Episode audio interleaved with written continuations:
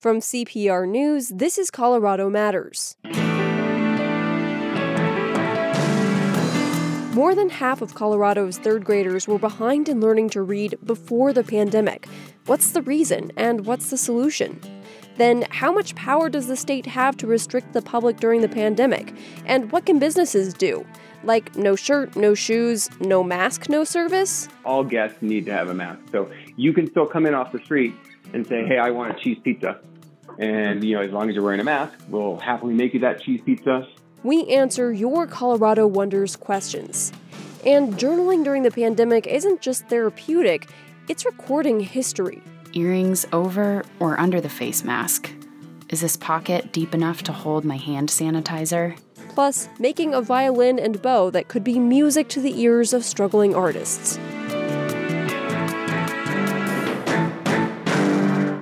This is Colorado Matters from CPR News. I'm Avery Lill. Only 40% of the state's third graders are reading proficiently. That means most of Colorado's young students are behind when it comes to literacy levels. Why? It appears a lot of it has to do with curriculum. That's what a recent investigation by Chalkbeat found. And Chalkbeat's Ann Schimke is here to bring us her reporting. Hi, Ann. Hi, good to be here. I bet a slew of things contribute to this problem, and the current state of remote learning because of coronavirus isn't helping. But you found one of the main reasons students are falling behind is because there's very little consistency with curriculum, right? Yes, that's right. And curriculum is certainly not the only reason, but it's it definitely factors in.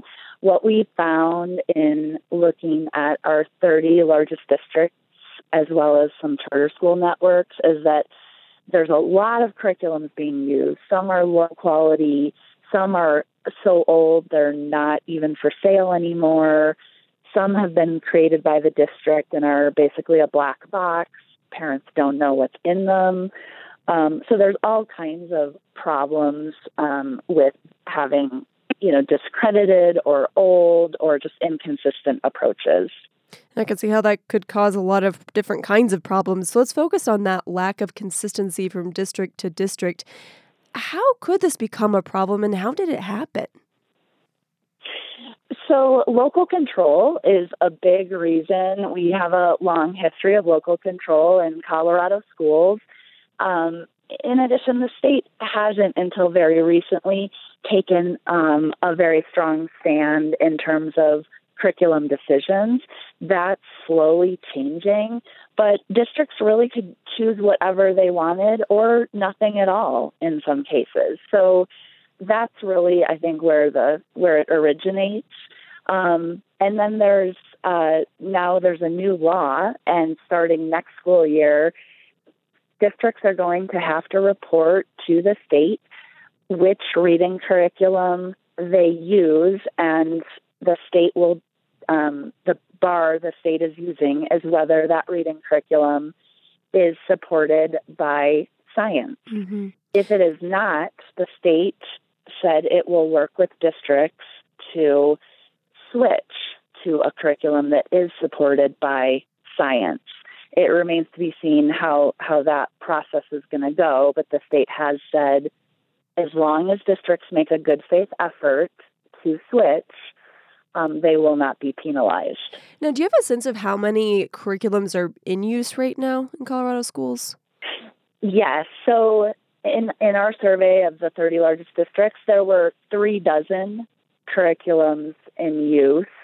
And just to give you one specific example, in Denver, um, in kindergarten through third grade, they reported using 12 different curriculums for reading.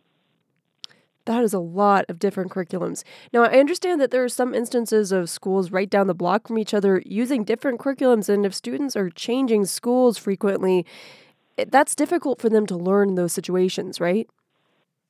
Exactly. So in Denver, which has a share, its share of highly mobile students, yeah, that's exactly the case. You can have a, a student moving mid year or multiple times in their kindergarten through third grade experience, and they might be repeating skills they already got or missing skills altogether because of those differences. So the, that inconsistency is a problem. And it's not just within districts, sometimes it's even within schools.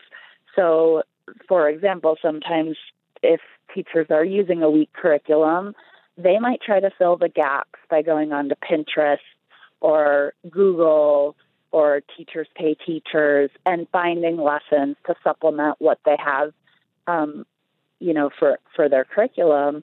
So that can mean teachers in classrooms right down the hall are using different approaches or different lessons to fill in to fill in the gap Mm. And it's not just that there are so many different kinds of curriculums, it's also that some of them have been deemed ineffective by outside reviewers. Can you give us an example of what one of those curriculums looks like? Sure. Um, one popular curriculum here in Colorado and elsewhere is informally called Lucy Calkins. The formal name is Units of Study for Teaching Reading. Um, and that curriculum has been around for a long time. Like I said, it's it's very popular. Um, but one of the things that it has been heavily criticized for is encouraging students to guess at words um, using the picture or other clues. Um, that is not supported by science. Students shouldn't be guessing what words are. They should be sounding out the words. Um, so that's a that's a very bad practice, um, but that's a widely used curriculum, and people like it. Um, it's a nicely crafted curriculum. It's got lively lessons. It encourages a love of reading, and I don't think anyone would argue that those are good things. But it omits um, some really important factors. Um, and and I think that's the fundamental problem. It's it's really uses some approaches that just aren't supported by science. Now, can you explain some of what's at stake here? Why is it crucial that a child learns to read early on? So, reading has um, a, a lot of association with future success, and I think that's probably obvious to most most people you know, it has an effect on how you do in the rest of your school career, high school graduation, career success. So it has a, a, a lot of connection to those future trajectories that we want kids to have. Um, kids who cannot read well are going to suffer in so many other aspects of their life. Um, so, kind of getting it right in early elementary school is is really important. I think one thing we're seeing in Colorado is lawmakers, um, parents of dyslexic students, and educators themselves. They're getting frustrated because we just haven't made that much progress in recent years. Like you're saying, it's not just about one subject. Literacy really affects so many areas, not just in school, but in other areas of life as well. You already mentioned that the state has been making moves to crack down on districts and um, I'm curious what you've heard from school districts that are currently using curriculums not on that list, how they feel about those changes the state is making. I think there's probably a lot of apprehension right now. The state recently released this list of approved curriculum, and the lion's share of the publishers whose curriculum did not make that list have appealed. So there's there's going to be a little fight coming up here in the next uh, month or so, and the, the state will review those appeals, and it, it may end up approving additional curriculum. I'm sure that districts that use curriculum that did not make the list are are very nervous right now, um, and and the coronavirus pandemic kind of exacerbates this whole problem because one issue with curriculum is it's expensive, and so with budget cuts forecasted for schools, um, they're not going to be excited to have to make major new curriculum purchases when they're dealing with everything else. I do think the state is, you know, certainly knows that and is going to keep that in mind in terms of granting flexibility. Like I said, as long as the districts are making a good faith effort. But I do think it's going to take probably several years to see some wholesale you know, curriculum shifts statewide. Mm-hmm. And thank you so much for joining us today. Thank you for having me. Chalkbeat reporter Ann Schimke recently looked into why Colorado's young students struggle to learn to read. A financial storm is headed straight for Colorado schools. State income and sales taxes have fallen through the floor as people stayed home during the COVID 19 outbreak. Now, the state faces as much as a $3 billion hit. So, school districts across the state are preparing for years of steep budget cuts. Here's CPR education reporter Jenny Brundin. In January, school districts were preparing for a slight boost in their state revenues. In just a couple of months, it was gone. We've got potentially tens of millions of dollars in financial pain. That's Jefferson County School Superintendent Jason Glass speaking in a Facebook Live presentation recently. Jeffco, with more than 86,000 students, is preparing for a 5 to 10% budget cut and maybe more. So, uh, just some scenarios to walk you through. Uh, one is if we were at. Let's say it's only 5%. Glass says that could mean dipping into one time cash reserves, adding two furlough days in a year, slashing programs, and staff pay cuts. Deeper cuts than 5% would mean layoffs, which Glass hopes doesn't come to pass. When we start laying people off, it has a ripple effect through the whole uh, community and, and our whole local economy. The real depth of cuts to K 12 depends on how state lawmakers, in a few weeks, spread the cuts among competing priorities. No matter what, they'll be painful. Many districts never recovered from the Great Recession. That's because state lawmakers have withheld $8 billion from schools since 2008 in order to balance the state budget. That's hundreds of millions of dollars Jeffco was supposed to have. And we still have not recovered completely from that cut. Um, and so this is going to compound those cuts that we felt during during the Great Recession. Districts say now, with the fallout from COVID 19, everything is on the table furlough days, four day school weeks, merging schools, and depending on the district, cutting sports and arts. We are in a very, very dire financial situation. Chuck Carpenter is Denver's executive director of finance. He says the worst case scenario would be a 5% decrease. That's $61 million. Chief Financial Officer Jim Carpenter says freezing the raises that Denver teachers fought for during a three day strike last year would save 11 million. These would require, of course, hard work with each of the unions and reopening that contract. Also on the table in Denver is possibly consolidating smaller schools. The idea of signing off on that without community input rankles some board members like Reverend Bradley Laurvick. I'm thinking of just getting a taboo buzzer. And anytime I hear the word consolidation, I'm just going to eh, because that's not how we need to be looking at this. The option couldn't be implemented until 2021. So, directors, I, I want to remind us of our task down in Douglas County. Our task is to narrow these down, and we're we're not getting there. Uh, Board Chair David Ray is pushing his colleagues to whittle down a list of over 30 budget cutting strategies. During a board meeting, members struggle over prioritizing the cost cutting options. We're facing this in the midst of a of a state that for several years now has not fully funded public education. And so it, it makes perfectly sense that we're really having a hard time with this task. Board member Krista Holtzman says some of the proposed cuts are things that help students' mental health and attendance. You know, not having transportation to high school sports at all, not having middle school sports, not supporting our special programs. All of those things would just really negatively impact the educational experience we provide our students. Board members were divided on whether the district should consider a four day school week. Susan Meek said such a dramatic change needs community input first. Still, she argued that the board can't rule out anything because cuts could be much higher than they're projecting. Realistically, I think we should be planning for 30 million because that can happen.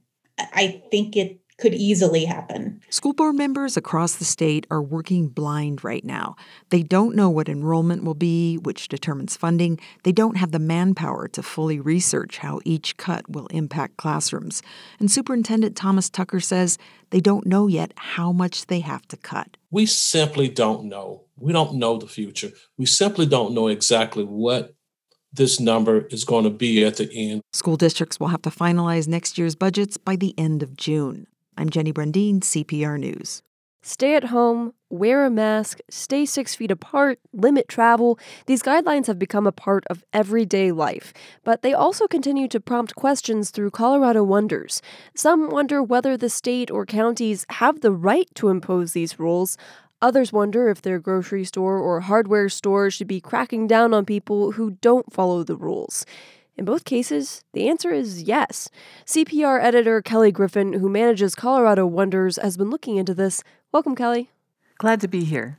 First, let's talk about the question of rights. People ask, what right does the state or the public health department have to tell me to wear a mask or close my business or other things? That was certainly the question of a restaurant owner in Castle Rock just this past Sunday. She opened for a Mother's Day brunch against state and county orders, and she had a packed restaurant with really no face masks in sight. She told a reporter for Community News that she had done her time, stayed home more than two weeks, and that was enough. But yesterday, Governor Polis shut down the restaurant indefinitely for violating public health orders. Still, we've heard in Colorado Wonders from people who simply don't believe the state has the authority to set these broad restrictions. So the governor shut down this restaurant. Meantime, under the current orders, restaurants can be open for carryout only at this stage of the pandemic for most of Colorado. Is the governor operating in a gray area of the law? Not gray at all. Colorado's Attorney General Phil Weiser told me it's very clear that state and local officials have the right to enforce rules in a public health emergency. The state constitution invests the power in the governor in Article 4, Section 2, and the legislature passed the Colorado Disaster Emergency Act, which also covers it. What many people don't realize is that we have long traditions of public health authority and the police power of the states going back really till the early 1900s. The basic idea is if to protect the overall public health, we have to impose certain restrictions that is acceptable. And then there's also, obviously, the emergency power is granted to the governor to protect the public in the face of an emergency, such as a pandemic. That's a tried and true principle. When he said tried and true, he means literally put on trial, correct? Yes, courts have ruled in favor of this power in Colorado and elsewhere in the country in the past. And in fact, the principal was on trial in Colorado in this pandemic. A Denver man, Michael Lawrence, asked a federal court to block the governor's stay at home order issued in March. Lawrence told the court it violated his constitutional rights of free assembly, of religion, because his church suspended Mass, and it cost him his job. Federal Judge Daniel Domenico denied the claims, citing clear rights of elected officials to prevent the spread of disease. Judge Domenico said the court, quote, must take care not to unnecessarily trespass on decisions that are properly within the purview of the state's and cities' elected officials. This decision came down April 21st. And the U.S. Supreme Court got involved just last week, so tell me about that. In Pennsylvania, a coalition of businesses sued to stop business closures ordered by the governor, but the state Supreme Court backed the governor, and on May 5th, the U.S. Supreme Court refused to grant a stay of the closures, leaving them in place. Phil Weiser said he understands this is frustrating for people and he expects this will continue to crop up in court cases around the country. But he believes officials are carefully weighing these decisions by conferring with medical and public health experts each step of the way. It's very important that all government officials continue to ask themselves are we justified in what we're doing? The restrictions that we're now dealing with are not trivial, they are causing huge disruption. It's essential that at every step we're asking is the evidence justifying the restrictions? What we've seen here in Colorado is our governor continue to reevaluate restrictions, to lift restrictions when evidence can warrant it. That's exactly the sort of model that the law contemplates. And what is worth underscoring is this whole process is guided by and is constrained by the rule of law. Restrictions continue to evolve as the state and counties begin to open up the economy. Governor Polis has eased the stay at home order to safer at home. It allows more movement and some businesses to open, but his order still has pages of rules about how to do that. And several counties are retaining a stricter stay at home order, while others are asking to be less strict in the state. As people get out and see how this is working, what are you hearing through Colorado Wonders? A lot of the questions we're getting are asking who's in charge of making people wear their masks in public or practice social distancing. Here's Cindy Letkeman. If people show up at a Colorado business without a mask now that we are reopening, can the business refuse entrance to that customer? I notice that people are not wearing masks at grocery stores. Could it be emphasized to all businesses that are now open that wearing a mask is necessary? How is that going to be enforced? Can businesses refuse service? They sure can. You've heard of no shirt, no shoes, no service? Well, no mask, no service is absolutely allowed. And in fact, Phil Weiser said businesses are responsible for running a place that meets the requirements, so they may have to crack down on this with customers and employees. And our colleague Esteban Hernandez at Denverite talked to Denver business owners who are taking that very seriously. He spoke with Chris Donato, who's with Pizzeria Locale, who said the business intends to enforce the rule at its three Denver locations no mask, no pizza. Donato said most of their business lately has been online ordering and delivery, but as they move to add the pickup option, masks will be crucial. The way that it works mm-hmm. is all guests need to have a mask. So you can still come in off the street and say, "Hey, I want a cheese pizza," and you know, as long as you're wearing a mask, we'll happily make you that cheese pizza. Uh, you can grab it and be on your way. There's one important caveat. If a store is going to deny service to people who don't wear masks, they need to do it across the board, not pick and choose who doesn't get served, so they don't risk running afoul of civil rights protections. How will the state and local officials police these orders?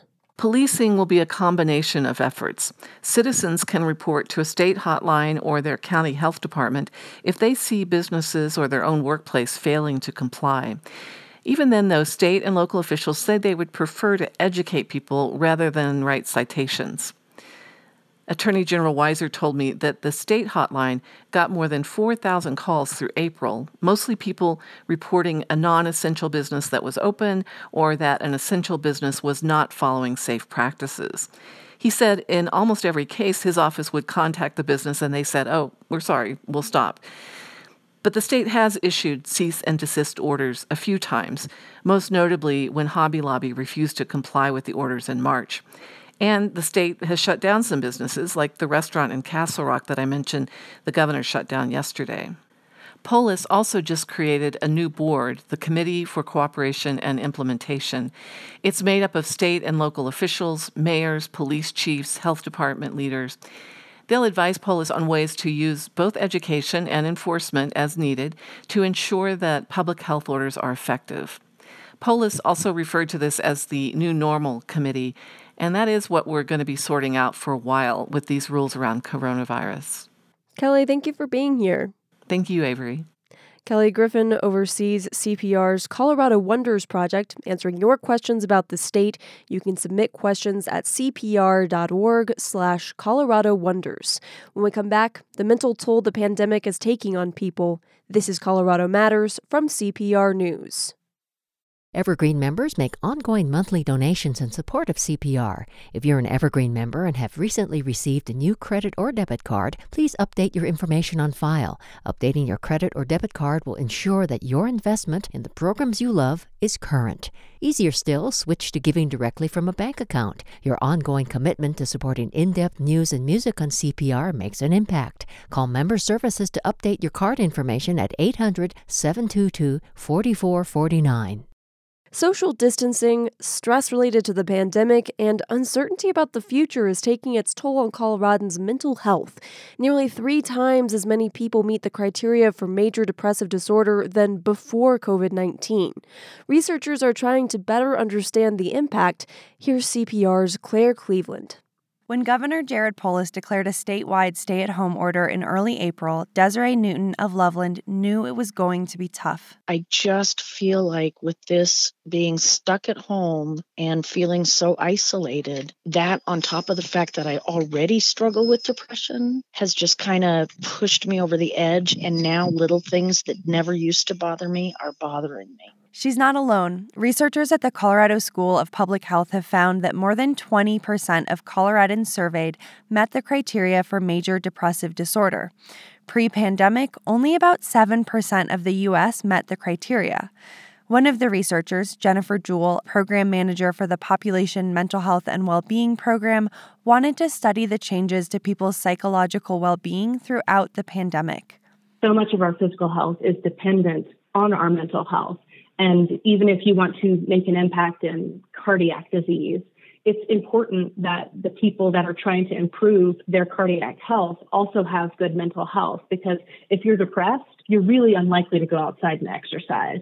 Part of the inspiration for the study came from people close to her. As I was listening to, you know, my friends talking about how this was affecting them and how it was harder for different aspects of the population the people that are homeschooling, the people that have lost their jobs. It was having a lot of mental health effects that they were voicing on social media. Jewell and the other researcher, Jen Leiferman, who directs the program, developed a survey asking people about their mental health and what they're doing to take care of themselves. The survey is circulating online, and people from all over the world have responded. As they've crunched the initial results, Leiferman said one group stood out. So, our highest depression and anxiety and stress were among the younger individuals.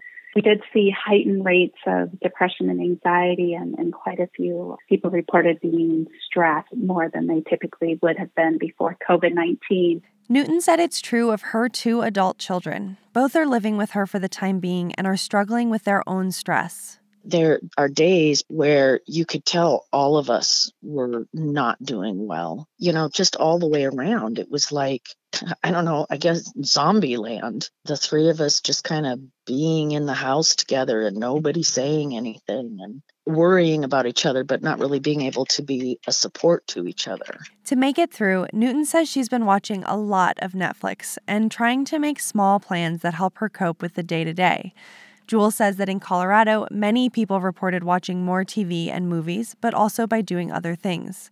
I think it's good to see that a lot of people are using healthy coping mechanisms like exercise, reading, yoga to be able to work through those mental health issues. I think it's also a healthy thing that we want to encourage in the population, and we want to be able to teach people how to better do that.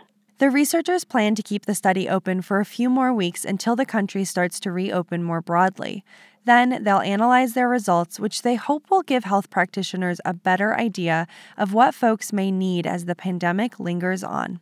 I'm Claire Cleveland, CPR News. The study, which is still open, can be found online at populationmentalhealth.org. It will be open for a few more weeks while the researchers continue to gather information. The last few months have left us all with a lot to process, from the big economic and health disruptions to the way a simple visit to the grocery store has changed drastically. A Denver arts nonprofit is hoping people will write it all down. Stained Arts is hosting a virtual journaling workshop to help get people started. Noah Kaplan, Stained Arts founder and artistic director, is teaching. Welcome, Noah. Hey, Avery. Thanks for having me. Journaling is one of those things like getting more exercise or eating more salad that sounds like a good thing to do, but it can be hard to make time. Why do you think it's particularly important for people to keep journals now? That's a great question. Um, I think that throughout history, human beings have often been faced with these um, huge challenges or giant shifts in how the society is organized. Um, we have lots of examples of journals and diaries that have made their way into uh, our canon, and they're usually the value in them is that they allow us to identify the lessons from an experience or a catastrophe um, and they let us kind of process and move forward through that. If we don't have the reflective personal stories that um, are affecting the individual human, uh, we kind of are left with a lot of tragedy and a lot of um, statistics, and um, we can watch as uh, we become kind of overwhelmed by that larger context. You know, a lot of the lessons and the learning that come from these difficult moments in history come from the individual reflecting, processing, and then imagining. Uh, and the workshop is really geared towards helping people do those things. Like you said, historians look to journals that people kept during turbulent times. You've been particularly inspired by Etty Hillesum. Who was she, and why do you draw on her journal for your workshop? Uh, it's a great question. Um, Etty Hillesum is a really phenomenal, extraordinary human being and figure in history. Uh, she grew up and kind of came of age around the time that the Nazis rose to power in Europe. Um, she was 27 years old when um, the Nazis invaded Amsterdam. And uh, it, coincidentally, she actually lived only a few blocks from the attic that Anne Frank uh, also began starting her diary around the same time.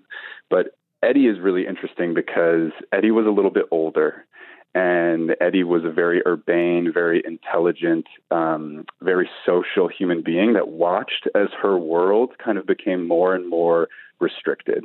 And she was starting to grapple with um, her proximity to suffering and the suffering that looked as though was inevitable for all the people that she knew. And one of the things that I love about Etty Hillesum's journal, aside from the fact that it is beautiful writing, um, is that Etty processes this experience. There's a lot of parallels to be drawn between, you know, our current circumstance and, and the restrictions she was starting to notice as the war ramped up. But more importantly, uh, Etty really took the time to process the uh, the experience of of being there mm-hmm. and hmm. decided really consciously that she was going to stay. Um, and she came from a privileged family, a family that may have had an opportunity to leave and to escape. And even when her fate seemed, um, you know, it, uh, that, that she was going to kind of fall uh, in the same fate as many of her countrymen, she decided to stay and to do her best to relieve as much suffering as she could. And that idea, um, that story is so inspiring and it's a good reminder that if we don't have stories like that, if we don't have our human, uh, the, the processing of the individual, we're left with just kind of the numbers and the tragedy. And um, Etty is a very inspiring story, and, and her writing is very beautiful. But I think what, I, what most draws me to that particular diary is um, her approach to uh, catastrophe, and that we all don't need to um, approach it the same way. And Etty Hillesum, she died in Auschwitz, and we know all of this about her life because she kept that journal. You've taught this journaling workshop once before during the pandemic, and one of the things you encourage participants to do is to write down specific events more than amorphous feelings. So here's a journal entry a past participant, Ainsley O'Neill, shared. Ugh, I used the last of those greens. Is it silly to go to the store just for greens? I guess I need toothpaste as well. Is it silly to go to the store just for greens and toothpaste? I wrestle with myself over this question. My teeth are still not brushed. My iron levels are plummeting, as indicated by the chill in my fingers. It's time to go. I second guess every decision. Are open toed shoes sanitary? Earrings over or under the face mask? Is this pocket deep enough to hold my hand sanitizer? Long sleeves pick up more germs, the way that the cuff of a sweater emerges with dust bunnies after reaching for the forgotten tea mug under the bed?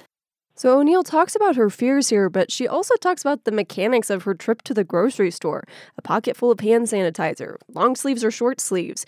Why do you encourage people to include these details? Yeah, that's a great question. I think um, we're looking for uh, the individual experience and um, the understanding that everybody is experiencing things a little bit differently, and that those idiosyncrasies are what make writing interesting.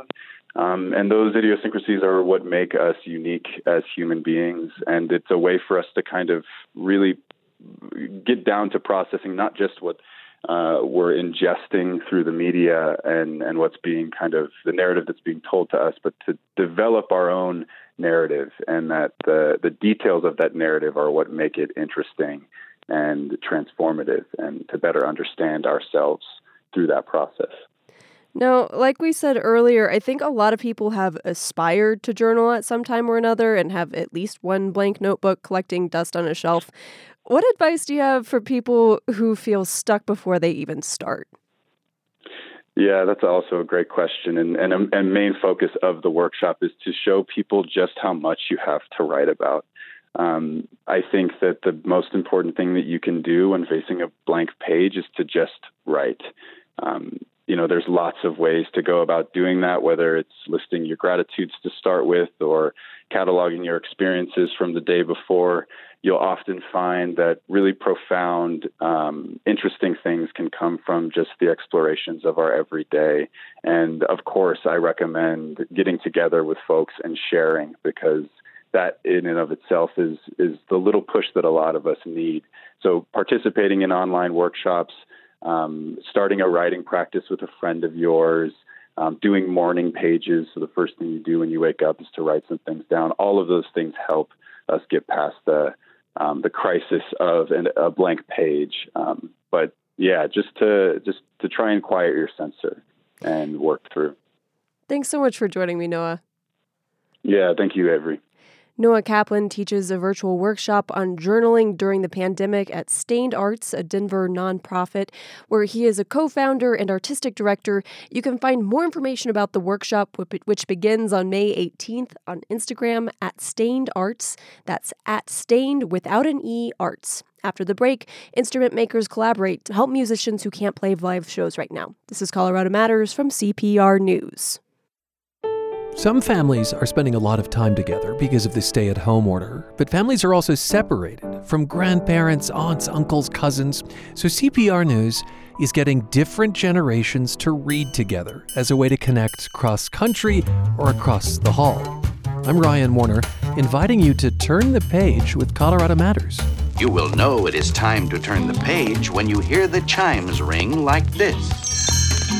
We've chosen a middle grade book by Lindsay Lackey, who grew up in Colorado Springs. All the Impossible Things tells the story of Red, an 11 year old girl in foster care in Denver, Colorado, who accidentally causes tornadoes when she's upset.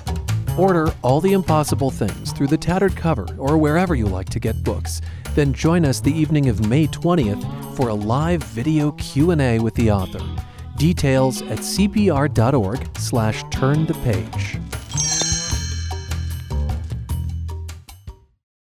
The live music industry is on hold indefinitely during the COVID 19 pandemic. Countless musicians worldwide have no gigs and no idea when they might return to the stage. Our next guests are using their downtime productively. Jacob Brillhart is a violin maker based in Vermont, and Evan Orman, a bow maker in Denver. They've donated a violin and bow to an online auction. The proceeds will go to musicians with what they call canceled livelihoods. Jacob and Evan, hello. Hello, Avery. Hi, how's it going?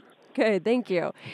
You're both musicians living in a world without live music, at least as we've typically known it. What is the landscape like for you and your fellow musicians? Jacob, why don't you go first? It's a it's a really tough time right now for musicians. Uh, you know, I, I play myself, but not you know most of my income comes from violin making. So you know, as soon as the pandemic hit, everybody's gigs were immediately canceled and you know that's really terrifying for a lot of people because that's their entire source of income. And now there's just no way for those folks to to make money. So it's a it's definitely a scary time. Yeah. And evan what are you seeing? Well i have lots and lots of friends who are gigging musicians. So the opera uh, season is canceled. The ballet season is canceled. Um, boulder philharmonic all the kind of regional orchestras. And you know even the colorado symphony was furloughed for a while. I think they're being paid again, but yeah, it's been really tough. The rug was kind of pulled out from underneath everybody, I think, on this. We'll get more into that situation of what life is like for musicians during the pandemic and what you guys are doing to help in a moment. But first, Jacob, I want to know what was life before lockdown like for a professional violin maker? Um, it's really not all that different before or after the lockdown. Um, I work from my home. Uh, my shop is in my house, and so you know, most days, pandemic or no pandemic, I'm just sitting at the bench uh, working away on a violin. Um, you know, and it takes a long time to make a violin. It takes around a month or sometimes a little more, and so you know, I have a lot of quiet time, a lot of peaceful time to myself. Interestingly enough, you know, the day to day doesn't doesn't all change that much for me. I also have to ask, how are instrument sales doing in all of this? Um, well, I mean, every shop in the country is is closed basically. Uh, you know, and vi- violins are a an object that uh, you know you have to touch and you have to put it right against your face to try it out. And so it's um, you know not only you, you can't really you know, first off, you can't even walk downtown and head head into the violin shop, and second off, it's you know, it's kind of difficult at this time to for a bunch of folks to try out a bunch of instruments. So, um, you know, things have things are kind of on a standstill right now. I think.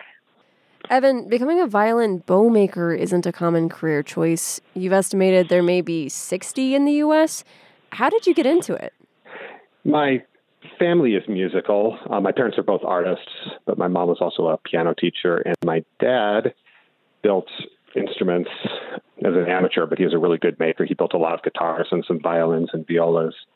So I sort of grew up around his workshop and always fiddled around with things. My training is a, as a cellist, and um, I went to graduate school in Boston at the New England Conservatory. And after a couple years there in the early 90s, I actually was shopping for a bow and kind of got interested in bows. They're they're actually a little bit more fascinating than people realize. Okay, tell me something fascinating about a bow that yeah. people wouldn't realize.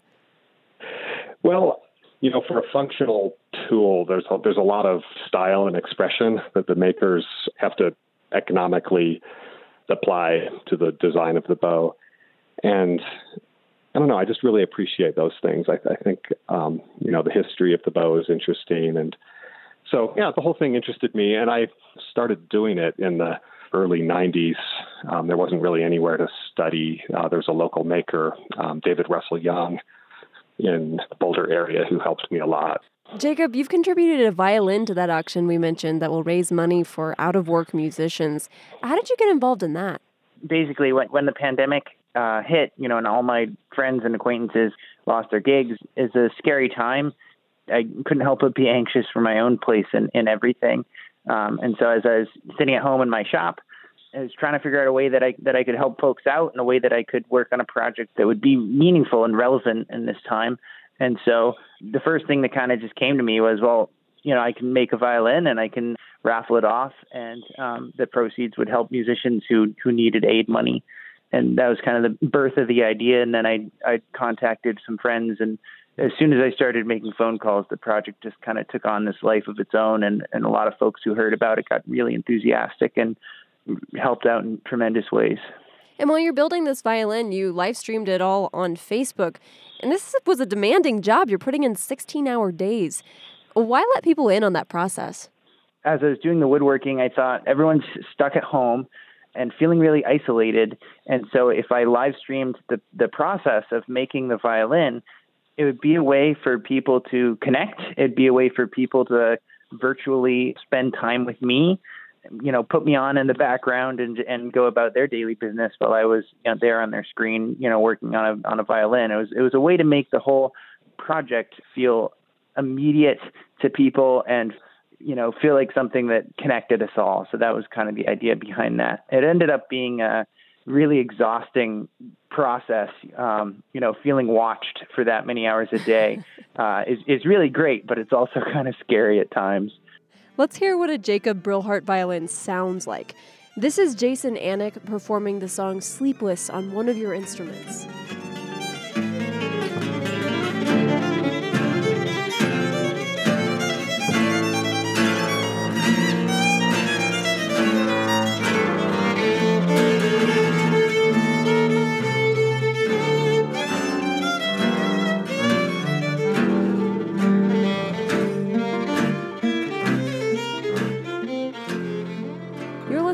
Colorado Matters. Our guests, Jacob Brillhart and Evan Orman, have built a violin and violin bow to support out of work musicians.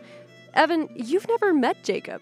How did you end up working on the violin bow as a part of the auction? A really good bow maker, friend of mine in Vermont. It's a little confusing because my name's Evan and his name's Eben.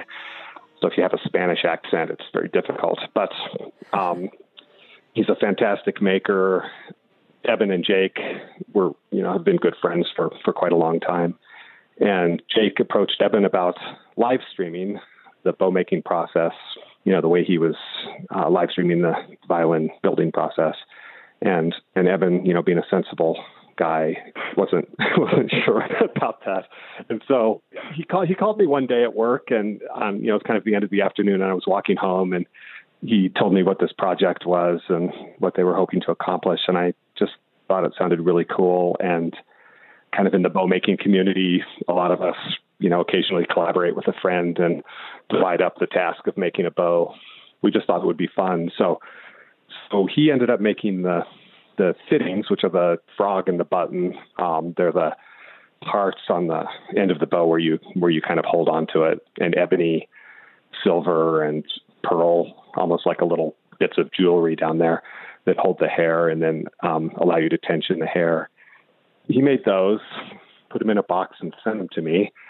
And I actually picked out a few sticks, and then we had a little conference and decided which one we were going to use. And I made a stick and mounted his fittings on and sent everything back to him. Yeah, we managed to get it finished. So that's such an enchanting yeah. view into the world of bow making. Just imagining the conference to decide which stick becomes the bow. Um, yeah. did you end up live streaming the process as well? Uh, no, no. We when, when we were talking about it, we figured that that would be hours of people watching me crawl around on the floor looking for little things that I had dropped. and, um, and I understand that you each took inspiration for your work from crafters who worked during particularly turbulent times in history. Evan, first tell us about this bow and where in history you drew some inspiration from. We based the design of our bow on a French bow maker named Etienne Pajeot, who was who lived in the city of Mirecourt. Um, it was a big center of violin making and bow making. Pajeot was a very um, stylish maker. His the design of his bows is beautiful. Um, he used really really lovely materials, um, you know, beautiful looking ebony and pernambuco, and um, and just had a, like a kind of a technical finesse that wasn't really that common, you know, in that time. So yeah. And Jacob, what about for the violin? Yeah, so I'm making this violin in the model of uh, uh, Guarneri del Gesù, uh, who was a maker uh, who lived in Cremona, Italy, in the early 1700s.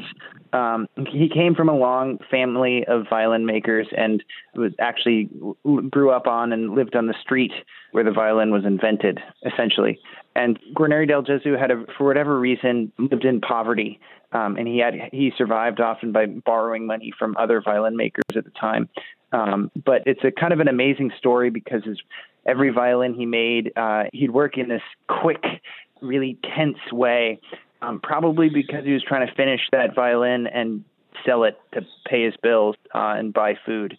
And now these violins, you know, they're some of the very best sounding violins in the world, and they're, you know, they're worth millions and millions of dollars because they're such great instruments. But there's this this awesome balance there with with Guarneri's uh, instruments, where they're unique. Each one is, is individual. Each, each one is this this product of the moment that he was working in. You can kind of get a sense of the intensity uh, of his daily life through his instruments, and therefore I thought that it would be a you know a perfect instrument for now when when we're you know everyone is kind of experiencing similar emotions. And you're both instrument makers. I know that you play music as well. What has music meant to you during this time where the world just seems so upside down? You know, it's hard because the way I experience music mostly is by playing with other people. Um, and I can't really do that at all now. Um, it's difficult. It's, it's, uh, you know, it's, it's depressing. It's a big part of my life that I just don't have access to right now. How, how, how are you feeling about it, Evan? Yeah, the same. It's, it's really tough to not be able to hear um, live musicians and to be able to play music live.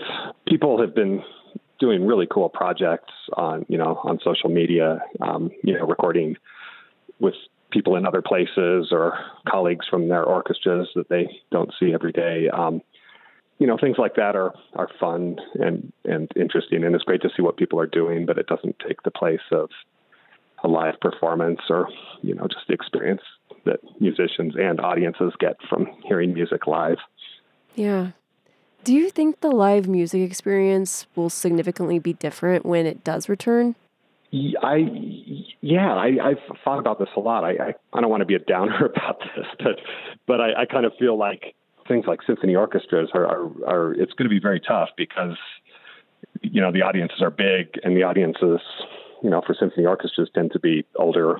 There's going to be a, a big challenge there, and you know I, I think the world's already a little bit of a tough place for for live music and particularly, you know, like symphonic classical music. So, but we'll but we'll see. You know, people are awfully smart when they need to be and innovative. So we'll see what happens. Well, thank you both so much for sharing. I really appreciate it. Thank, thank you, Avery. Yeah, thanks.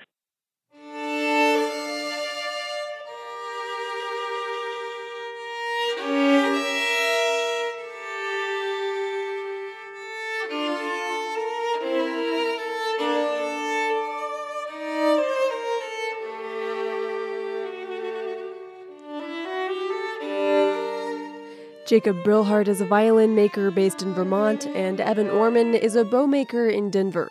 They teamed up together to donate a violin and bow to an online auction which runs through May 15th. Find more info at CPR.org. Thanks for joining us today. You can get Colorado Matters anytime on demand. Just ask your smart speaker to play the podcast Colorado Matters. I'm Avery Lill. This is CPR News.